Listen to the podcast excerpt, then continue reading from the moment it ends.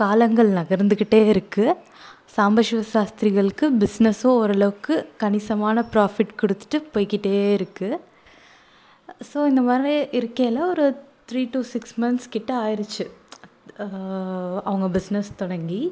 ஒரு நாள் ஸ்டேஷனுக்கு போய் விற்க போகிறாங்க ஒரு ஈவினிங் எப்போதும் போல். அப்போ வந்து ஸ்டேஷன் மாஸ்டர் வந்து சாம்பசிவ சாஸ்திரிகள் கிட்ட சொல்லுவார். இந்த மாதிரி ட்ராக்குக்கு பக்கத்தில் இங்கே ஒரு பிளாட் இருக்குல்ல அது வந்து கவர்மெண்ட்டுக்கு சொந்தமானது புறம்போக்கு பிளாட்டு அது வந்து சேல்க்கு இப்போ வந்திருக்கு கவர்மெண்ட்டே கொடுக்கலான்னு சொல்கிறாங்க என்கிட்ட கேட்டாங்க எனக்கு வேண்டான்னு சொல்லிட்டேன் நான் இங்கிலீஷ்காரன்கிட்ட. அதனால் உங்களுக்கு வேணும்னா நீங்கள் சொல்லுங்கள் நான் வந்து இந்த தாசில்தார்கிட்ட பேசுகிறேன் அப்படின்ற மாதிரி இந்த ஸ்டேஷன் மாஸ்டர் சொல்லுவார். சாம்பசிவ சாஸ்திரிகளும் வந்து சரி நான் யோசிச்சுட்டு சொல்கிறேன் அப்படின்னு வந்துடுவார் வீட்டுக்கு வந்து விஸ்வநாதன் கிட்ட டிஸ்கஸ் பண்ணுவார் இதை பற்றி விஸ்வநாதன் வந்து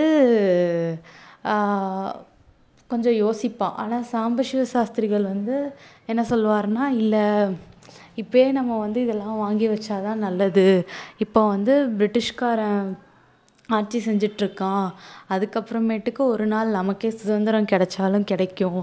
அப்போ வந்து இது நமக்கு சொந்தமானதாயிரும். அதனால நம்ம இப்போ வந்து காசும் கம்மியாகவும் இருக்குது அதனால பார்க்கலாம் அப்படின்ற மாதிரி யோசிச்சுட்ருப்பாரு. சரின்னு சொல்லிட்டு நெக்ஸ்ட் டே இவங்க ரெண்டு பேரும் தாசில்தார் ஆஃபீஸ்க்கு போய் அவர்கிட்ட பேசலான்னு போவாங்க. அங்கே வந்து எப்படின்னா அந்த தாசில்தாருக்கு ஒரு குமாஸ்தா இருப்பார். அந்த குமாஸ்தா சொல்கிறது தான் தாசில்தார் வந்து அப்படியே கேட்பாரு ஸோ வந்து இவங்க வந்து இந்த மாதிரி எக்ஸ்பிளைன் பண்ணுவாங்க. நாங்கள் வந்து இந்த மாதிரி ஒரு வீட்டிலே ஒரு ஹோட்டல் வச்சுருக்கோம். இப்போ வந்து எங்களுக்கு எங்கள் வீட்டுக்கு ஆப்போசிட்லேயே பக்கத்துலேயே ஒரு இடம் கிடச்சிருக்கறதா ஸ்டேஷன் மாஸ்டர் சொன்னார். அதனால எங்களுக்கு இதை நாங்கள் வாங்கலான்னு இருக்கோம் அப்படின்ற மாதிரி சொல்லுவார் உடனே அந்த குமாஸ்தா வந்து அந்த இடத்த பற்றி பேசாமல் அவர் வந்து இவங்க போடுற அப்பம் படைத்த சாதத்தோட டேஸ்ட்டை பற்றி பேச ஆரம்பிச்சிருவார்.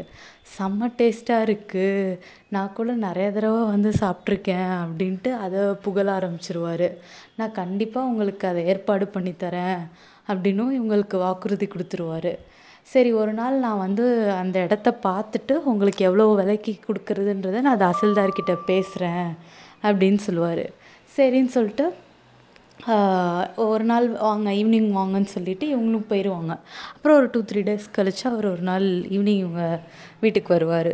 இவங்க வீட்டுக்கு வந்தோடனையும் இவ இவரை நல்லா உபசரிப்பாங்க வீட்டில் இருக்க எல்லாரும். இவர் வந்து வீட்டுக்கு வந்து தானே சாப்பிட போகிறோன்னு சொல்லிட்டு பயங்கரமாக சாப்பிடுவாரு. எல்லாமே ஃப்ரீயாக தானே கொடுப்பாங்க. இதுக்கு முன்னாடியாச்சும் காசு கொடுத்து வாங்கணும்ல இவர் வந்து பயங்கர சாப்பாட்டு பிரியர். ஸோ நிறையா அப்பம் வடை எல்லாமே சாப்பிட்டுட்ருப்பாரு இவருக்கு ரொம்ப டேஸ்ட்டாகவும் இருக்கும். வீட்டில் எல்லாருக்கிட்டேயும் சொல்லுவார் நான் இந்த மாதிரி சாப்பாட்டு பிரியர். எங்கே போனாலும் நான் இந்த மாதிரி சாப்பிட்டுட்டு தான் இருப்பேன் அப்படின்னு சொல்லுவார்.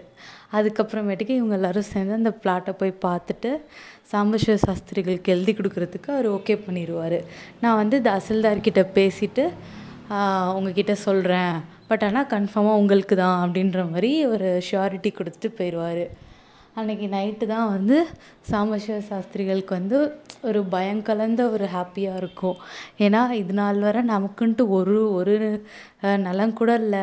இப்போது இந்த உணவு தொழிலால் நம்ம வந்து இப்போ ஒரு ஒரு நிலம் வாங்க போகிறோம் ஆனால் வந்து எகெயின் அவருக்கு எப்போதும் இருந்த தயக்கம் இருந்துக்கிட்டே இருக்கும். அவரோட குலத்தொழிலை விட்டுட்டு இந்த மாதிரி வேறு தொழில் செஞ்சு இந்த மாதிரிலாம் நிலம்லாம் வாங்குகிறோமே இது வந்து நல்லதில் கொண்டு போய் முடியுமா என்ன அப்படின்ட்டு ரொம்ப யோசிச்சுட்ருப்பாரு விஸ்வநாதனும் வந்து பேசிகிட்ருப்பான் அத்திம்பேர் நீங்கள் சொல்கிறது எனக்கு புரியுது. இருந்தாலும் பரவாயில்ல நம்ம பார்த்துக்கலாம் எல்லாம் நல்லா தான் நடக்கும். நம்ம இதை வாங்கிடலாம்.